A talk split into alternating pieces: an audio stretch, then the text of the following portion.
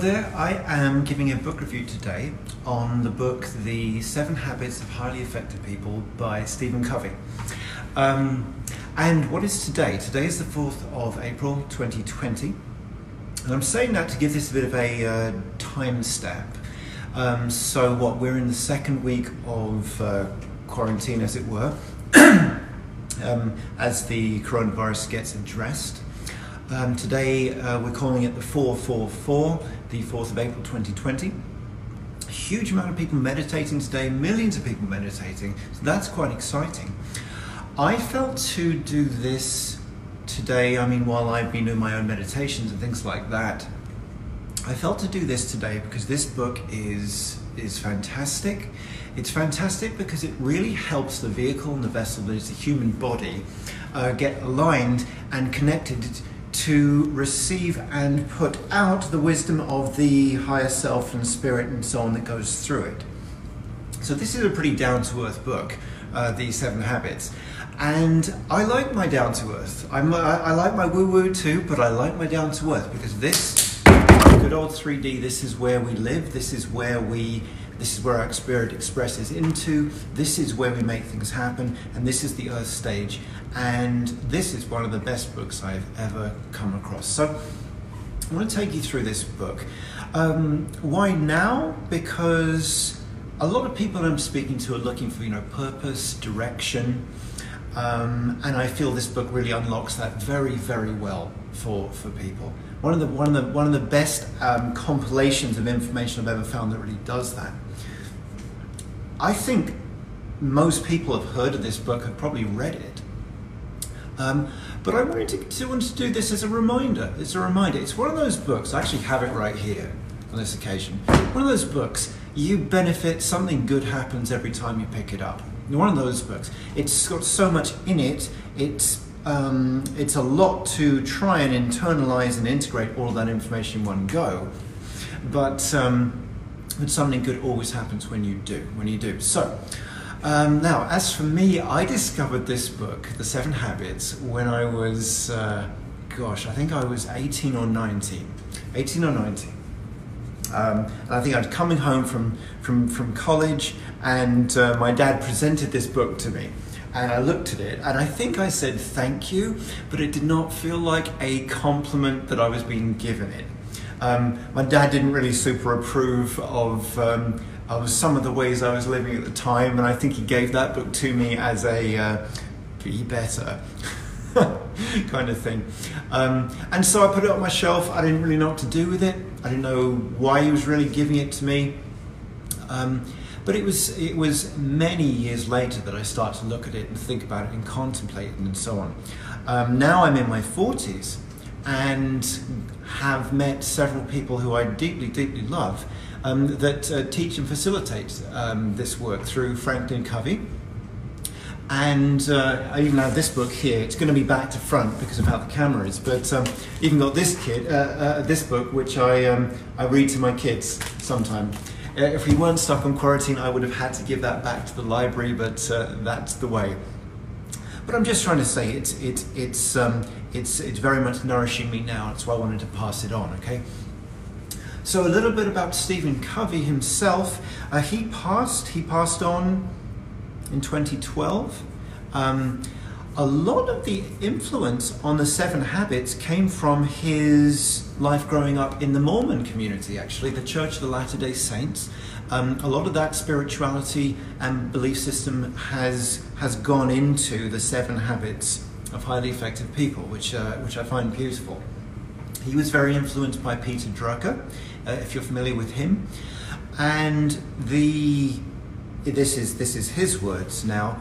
Uh, I understand that it's like 200 years of researching various successful and intelligent and um, informed people uh, that he went back. He went back that far. He went back that far. It's an extremely popular book, you probably know that. Um, it sold 20, 25 million copies of its original version. Its original version. Uh, it's not. Uh, it's not without its critics. Um, people criticize the Seven Habits for being um, just plain common sense. They criticize it for being um, banal as well. And um, what did he say? He said something about that. He said, uh, Stephen Covey said, just because it's common sense does not mean it's common practice. And I love that. That just sums it all up right there. Just because, just because you know something doesn't mean you're doing anything with it, does it? And um, so, I want to take you through this uh, this this this this uh, body of work in you know next ten minutes or so, and whereas in other books I'm going to review in this way, I might be a little more subjective with it. I feel it would be a dishonor to the source material to do that. Um, so I am going to be a little more methodical about this this particular book because it's seven. You're expecting to hear about seven things, aren't you? So I want to balance my subjectivity with um, my own feelings with it, with the actual source material itself. Um, my hope is that there'll be something uh, in the next 10 minutes or so, a few things perhaps, that will flick your own, um, switch something on in you, because that's the beauty of this work. And I feel, and I'm going to speak to how I feel each of the seven are relevant to our time and our experience and our situation now. Okay, now, right now, April 2020, now. So, before, before we get into the seven habits, uh, he's talking about paradigm shift. Paradigm shift. Paradigm shift in terms of your perspective of life and perspective of how you view things being different okay? Because you can see something in a certain way and then all of a sudden it's transformed. He gives a lovely example of this, of, and I think this was back in the 80s too, where he's on the subway, he's riding the subway and there's a, there's a father with his kids and his kids are just, just blow, blowing up a storm, they're jumping around, screaming and so on, and the gentleman himself is just sitting very quietly with his head down like that. So Stephen Covey, after a while, he walks up to this guy and says, Do you not think you should be watching your kids a little bit more?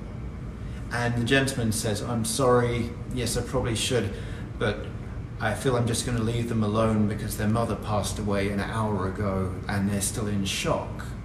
So, of course, Stephen Covey, he totally recoils from this, apologizes, leaves the man alone, and, and goes on. But that's one of his that's one of his key kind of examples of a paradigm shift. Like, mm, I saw it this way, but it's actually this way.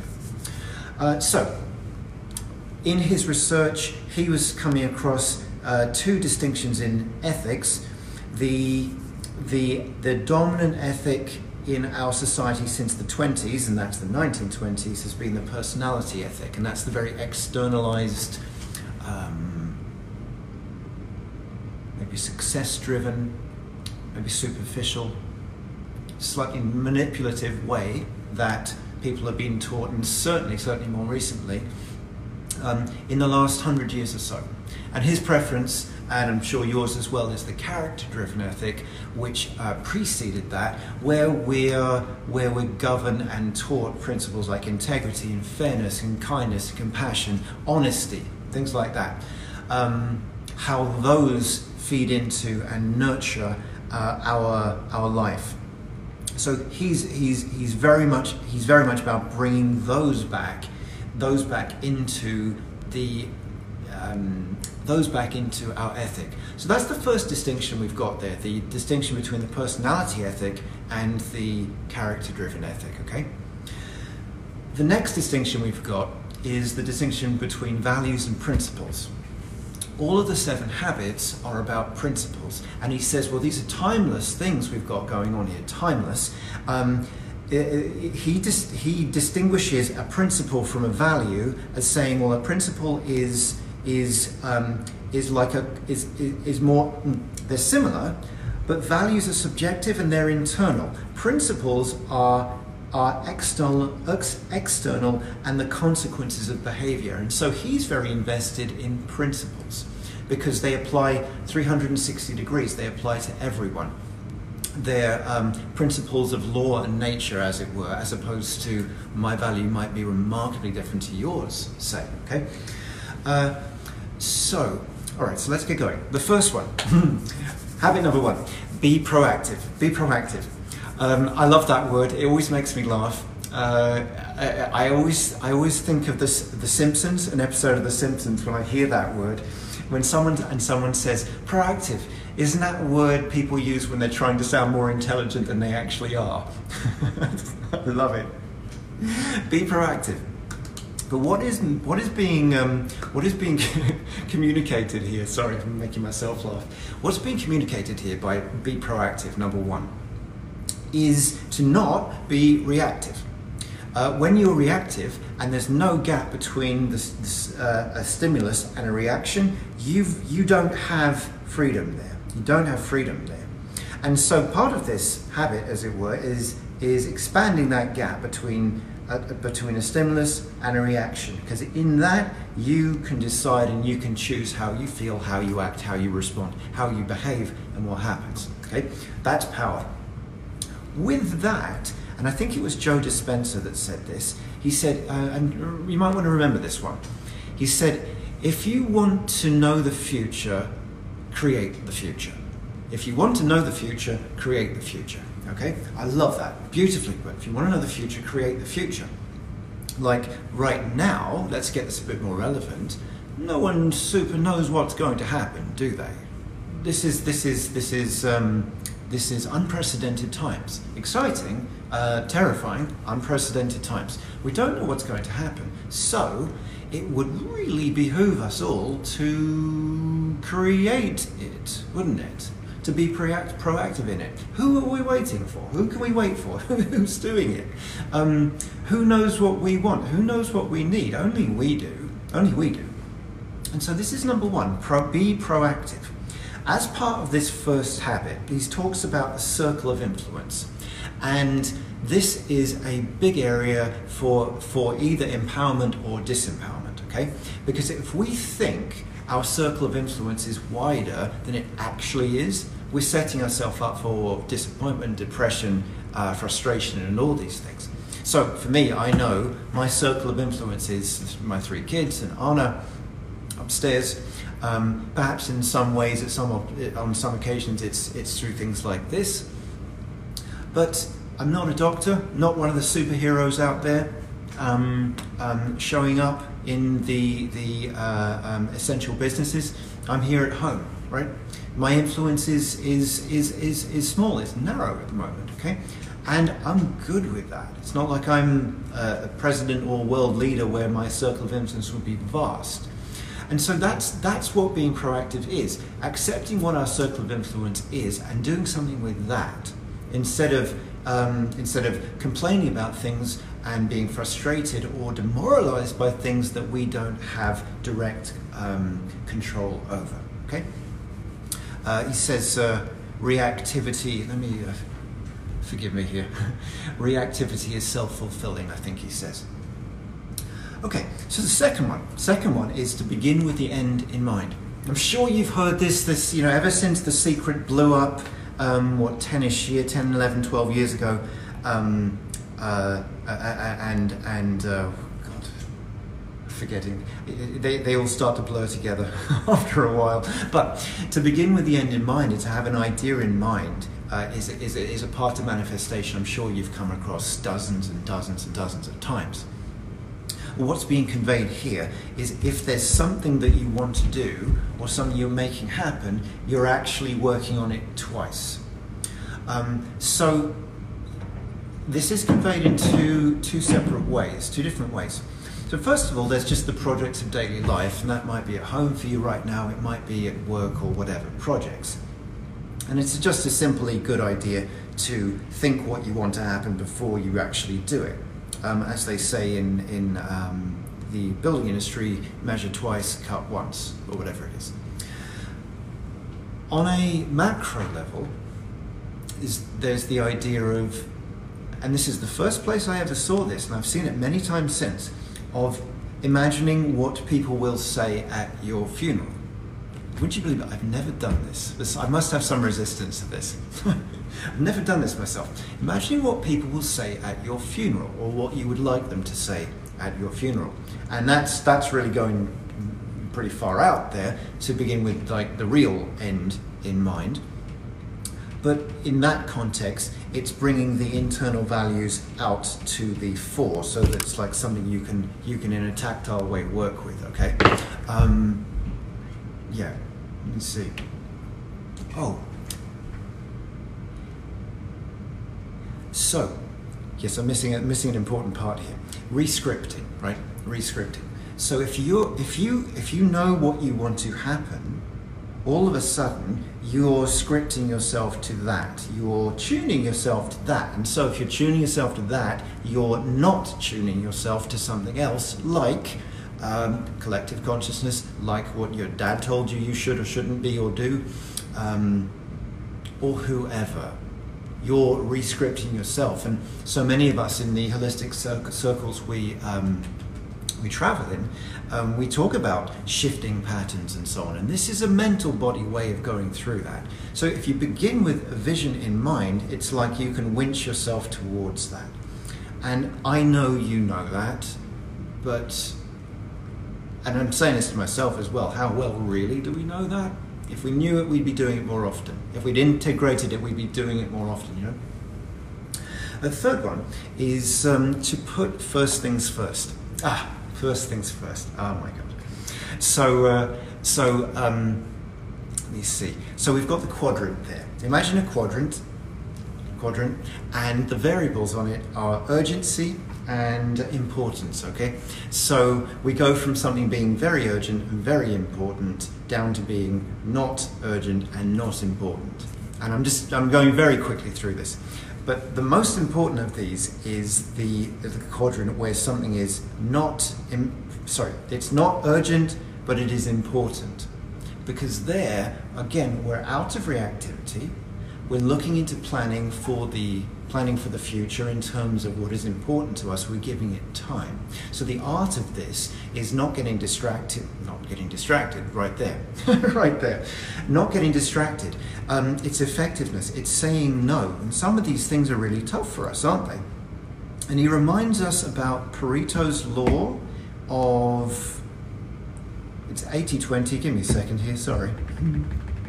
We get 80% of the things done in 20% of our time. That's scary. 80% of our things we get done, we get done in 20% of our time. Oh dear. Um, it, it, it, it's funny, isn't it? Is it, how, how, how relative time can be. Okay, number four. Number four uh, is think win-win, and um, sometimes that's one of those things that's good just to remember to, to think win-win because, and I, I didn't know this until I read it, there's like six different paradigms of that. There's six different paradigms of win-win, um, as in win-win, win-lose, lose-win, and so on. So there's a tendency when you hear something like that, think win-win, you switch off, right? Switch off. Yeah, I know that. That's that's. I'd like to do that, but let's turn this around for a minute and talk about losing. Talk about losing. Some people don't. Some people get very competitive, don't they? Some people don't want to support other people. Some people think if I support them, then I lose. Or I can't get support from them because they lose. Okay.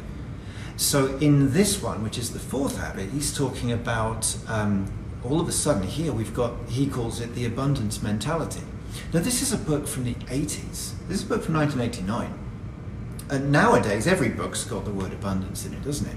But um, what he's saying already there, and bear in mind, this was a book that was geared to, um, this was geared to the business market, to the management market. Uh, it, it, it, I, I feel it's got relevance to every single person everywhere. But, but um, anyway, the abundance mentality in terms of there's enough for everyone. There's enough for everyone. There's enough of everything for everyone. And so he's saying win win. Um, and he ends this, or this, this particular section ends with talking about the character qualities of courage and authenticity courage and authenticity. This is a, this is a book that was originally for the business and management communities, and we're talking about courage and authenticity, because if you go into a discussion or arrangement or a negotiation and you're not being authentic or you're not being real, it's going to be very clear immediately, isn't it? You mean clear immediately. So think win-win. Uh, think win-win. Um,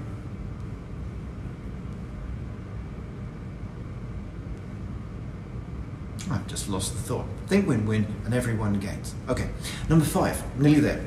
Um, and this one, number five, is actually Stephen Covey's favourite one of all. Uh, is to seek first to understand and then to be understood.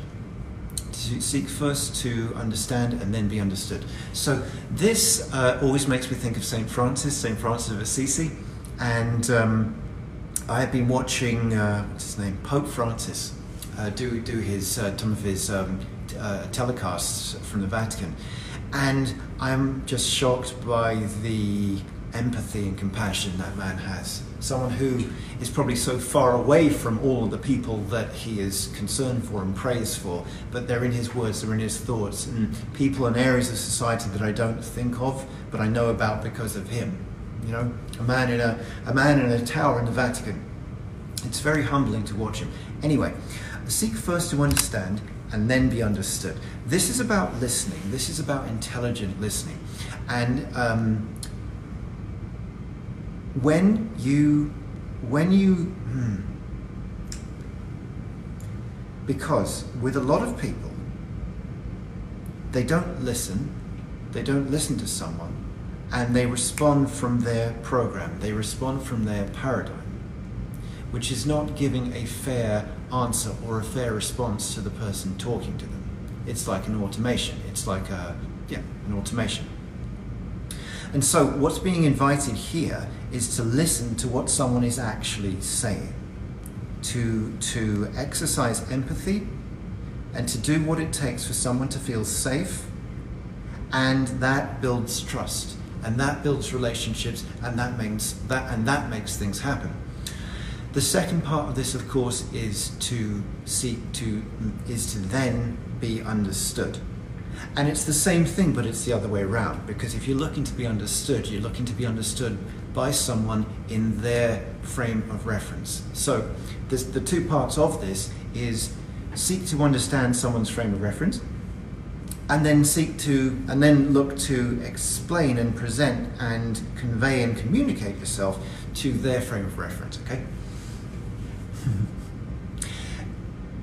he says words. Words are 10% of what gets communicated. 10%. The other 90% of what gets communicated, this was frightening, is sound and body language. 90% of communication is not words. Or yes, is not is not words, and that's uh, that was astonishing to uh, astonishing to discover. The sixth one is um, synergizing, and re, you know, rereading this a little while ago, I was very happy because we're talking here about finding new solutions, new opportunities, and could has there ever been a time where that's been more necessary? New solutions, new opportunities, new possibilities, because people talking about this new normal and this uh, uh, uh, sorry people talking about life going back to normal okay life is not going to go back to normal because the world has changed forever um, I've been very relieved hearing it come into more conversations, the people talking about a new normal. No one knows what that is yet because we're not out of this, not out of this at all. Um, but a new normal.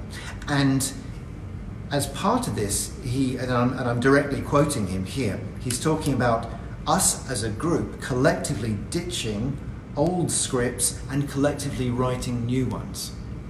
And I love that. I love that all of us collectively writing a new, uh, writing a new script. I'm not sure if I should be saying this out loud, but I'm going to say it. the, the world that um, the world that we're, we're, we're, we're moving into, the paradigm of life that we're moving into, there's a lot that I hope is not in it. I really do. I really hope. I really hope that my grandchildren say um, grow up in a world where there is not bullying, uh, I hope they grow up in a world where there's more equality. And I hope that we're now in the first kind of steps and stages of that. I really do. I really do. So, the normal that we're moving into is different from one we've ever, ever experienced. From the oldest person in the world to the youngest, we haven't experienced it. And so, with this one, talking about synergy and synergizing, we're valuing all people valuing all people. Um, I'm a musician, it's one of the things I do. And a piano keyboard or any instrument, if you took away the ability to play one note on there or even a semitone on there, you have an incomplete instrument.